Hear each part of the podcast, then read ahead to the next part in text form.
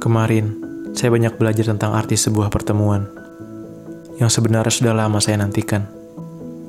Setelah hari demi hari terus bersembunyi dan terus terbayang kata gengsi, seberapa lihainya seseorang menutupi perasaan mereka, mereka tak akan bisa.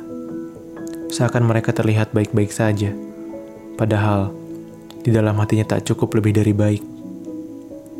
Kemarin, saya berjalan dengan begitu penuh pertanyaan. Mengapa ini bisa terjadi? Setelah cukup lama tak berjumpa, apakah ia benar-benar rumah? Kemarin, saya belajar tentang arti sebuah kejujuran. Percayalah, ketika seseorang sudah sangat ingin jujur dengan dirinya sendiri, jujur bisa membuat gengsi tak berdaya. Kau tahu, persamaan bulan dengan bintang itu apa? Kau tahu persamaan mentari yang baru terbit dan ingin tenggelam itu apa? Saya tak pandai astronomi, saya hanya menebak saja. Maaf bila tak sesuai. Kau tahu tidak, bulan dan bintang selalu berdua.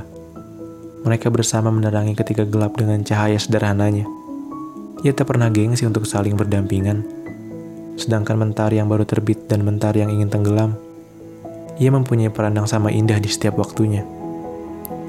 Kemarin, saya merasa telah menemukan itu secara bersamaan ketika saya jalan, ketika saya diam, bahkan ketika saya makan, sampai akhirnya berakhir saat saya antarkan kau pulang.